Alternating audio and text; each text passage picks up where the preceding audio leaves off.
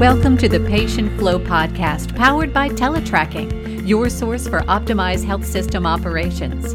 The Patient Flow Podcast is designed to be an ongoing conversation about the strategic concerns for healthcare enterprises today. On today's episode of the Patient Flow podcast, we meet Carmen Farrell and Paul Anthony Tuccio of St. Joseph's Hospital in Orange County, California. Carmen is the Executive Director of Nursing Operations, Clinical Outcomes, and CIS. Paul Anthony manages St. Joseph's Information Technology Operations. Teletracking Susan McLaughlin caught up with them at Teletracking's 2016 client conference to discuss the great collaborative results St. Joseph's has seen between their nursing and IT groups. Carmen starts the conversation.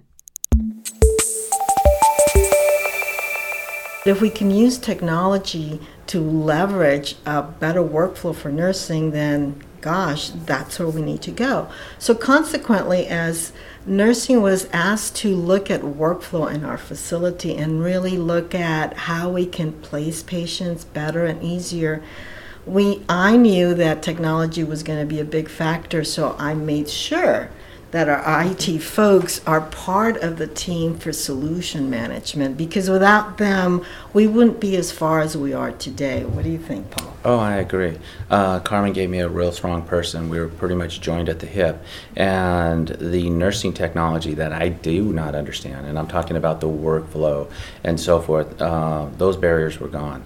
So I would come up with ideas, and I made a joke about it. Well, hey, what about this? And she goes, Do you want the nurses to be really upset with you. We need LACE scores. And it's like, I didn't even know what a LACE score was. So, but on the IT and the technology, I can come back and say, yes, we can do this. Yes, we can do that. Uh, let me get back to you. And that partnership with weekly meetings, and it, they were weekly because we had teletracking and we came to the conference last year we formulated a plan. We hit this, uh, both with her nursing informatics person and myself, and we were make, able to make that happen that quickly. Mm-hmm. So within 10 months. That's fantastic. That really is fantastic.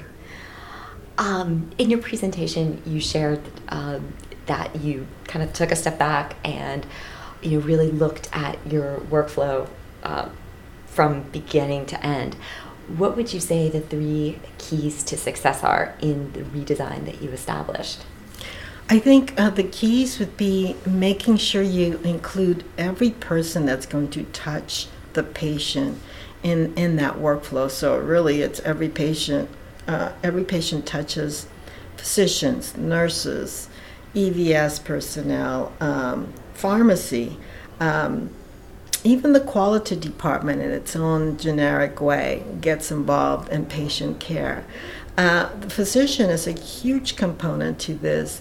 And of course, IT, again, on the background, is a big component.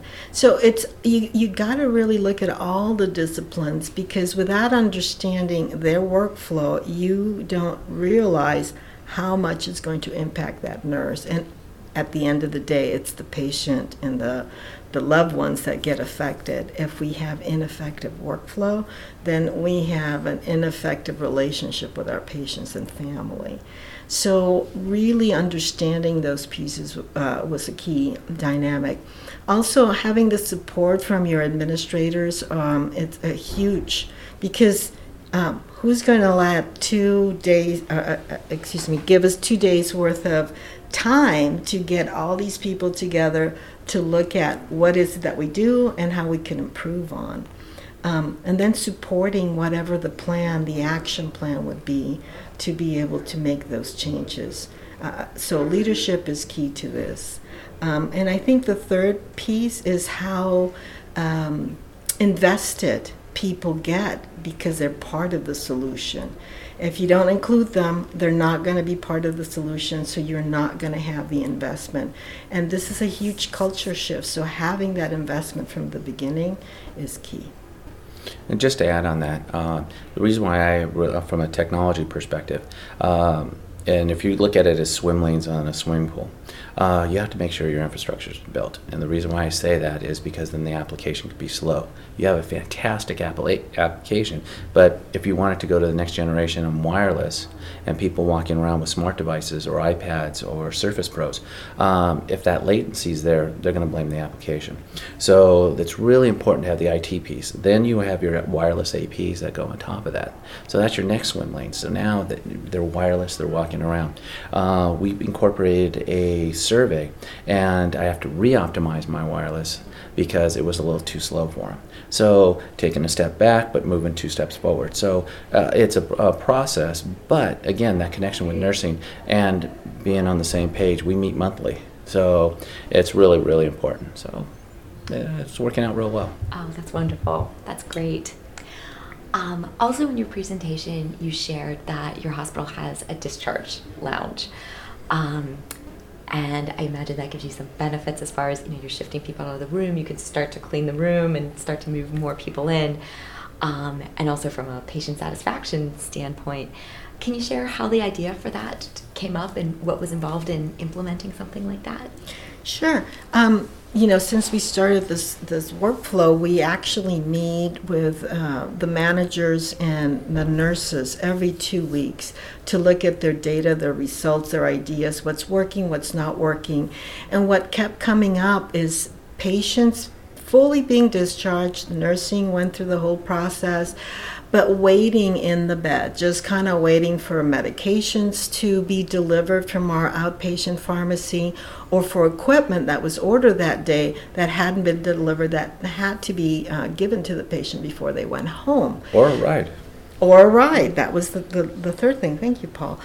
And, and so, so everything what we're supposed to do is done, so they're just taking up space. So why not move that patient then to a place where they can wait, still be comfortable, still have some attention in case something did go wrong by a nurse, but essentially a waiting place for them.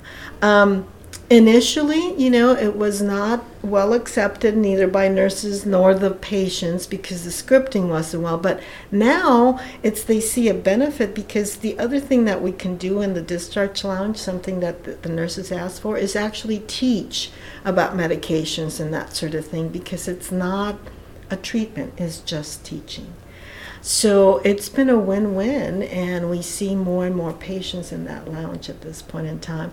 Same thing for the patients. The patients love the fact of going down there because they're very close to their ride. Mm-hmm. Also, their family member does not have to pay any kind of parking fees if they are down in the lounge. So it's it's you know we're trying to make it what's in it for me kind of thing. So that's why. And I, from an IT perspective, we also provided iPads. So if they want to go on the internet, mm-hmm. if they want to get their email or catch up on anything, they have that readily available as well. Oh, that's fantastic. That's fantastic. Have you seen any kind of metrics like you mentioned that there's this teaching aspect? Have you seen like um, possibly readmissions have gone down because people are getting an additional level of education that maybe they wouldn't have gotten under normal circumstances? Well, you know, that's actually part of the discharge um, metrics that we have so that it's not just the patient in the discharge lounge, it's also patients in general what we do is we make sure they have an appointment, a follow up appointment, and every single patient, because that was one of the things that we kept saying, our, seeing our patients being readmitted because they wouldn't make an appointment for themselves. The education piece is key, and um, our uh, readmission rate has gone down from last year. I just don't have the data in my head right now. Uh, so we're under the CMS standard, which is really good for us, but we want to get down even lower than that. So working on that still. Oh, wonderful, mm-hmm. wonderful. Uh, my final question is if you could just share what your experience has been like here at uh, Telecom 16. Well, you know, um, I thought I wasn't going to learn anything, but that is very, um, that's not correct. I learned that there are things that even within our process, as good as our process is, we could do better from listening to others practice. Um, been motivated by your speakers. I asked you how I can go back and do some things differently or better, or even personally today. Some of the speakers today were extremely inspiring for me. Um, so I'm excited to go back and do better things. Also, some of our colleagues from our health system have been here, and we're going to meet so we can share our practices, and maybe they come back next year and share some of what they're doing. And what I enjoyed about it too is the next generation. So we're actually going to the next revision and some of the positives that's coming out of there, both in the reporting plus some of the things that we can actually do, uh, the pull down. Um, and some of the other things. So the, that communication has already been started. So I'm really excited about that. The same thing on the key speakers were very, very inspirational. So, plus the great learnings, best practices. So, again, you make the mental notes and then it's like regather and then take it to the next mm-hmm. level, hopefully next year. Great. Yeah, all that new reporting that's coming out. Yes. I'm yeah. very excited about that. So, he already knows that we have a meeting set up just to talk about that because mm-hmm. I think that's going to make my job easier to be able to um, affect patient flow and be able to give the data back to my nurses. So that's something we're really looking forward to. For more information about St. Joseph's IT collaboration, visit teletracking.com. Thank you for listening to the Patient Flow podcast powered by Teletracking. In the coming weeks, we look forward to bringing you insightful conversations with the leading experts in patient flow and industry best practices to help ensure patients across the healthcare continuum get the right care in the right place at the right time.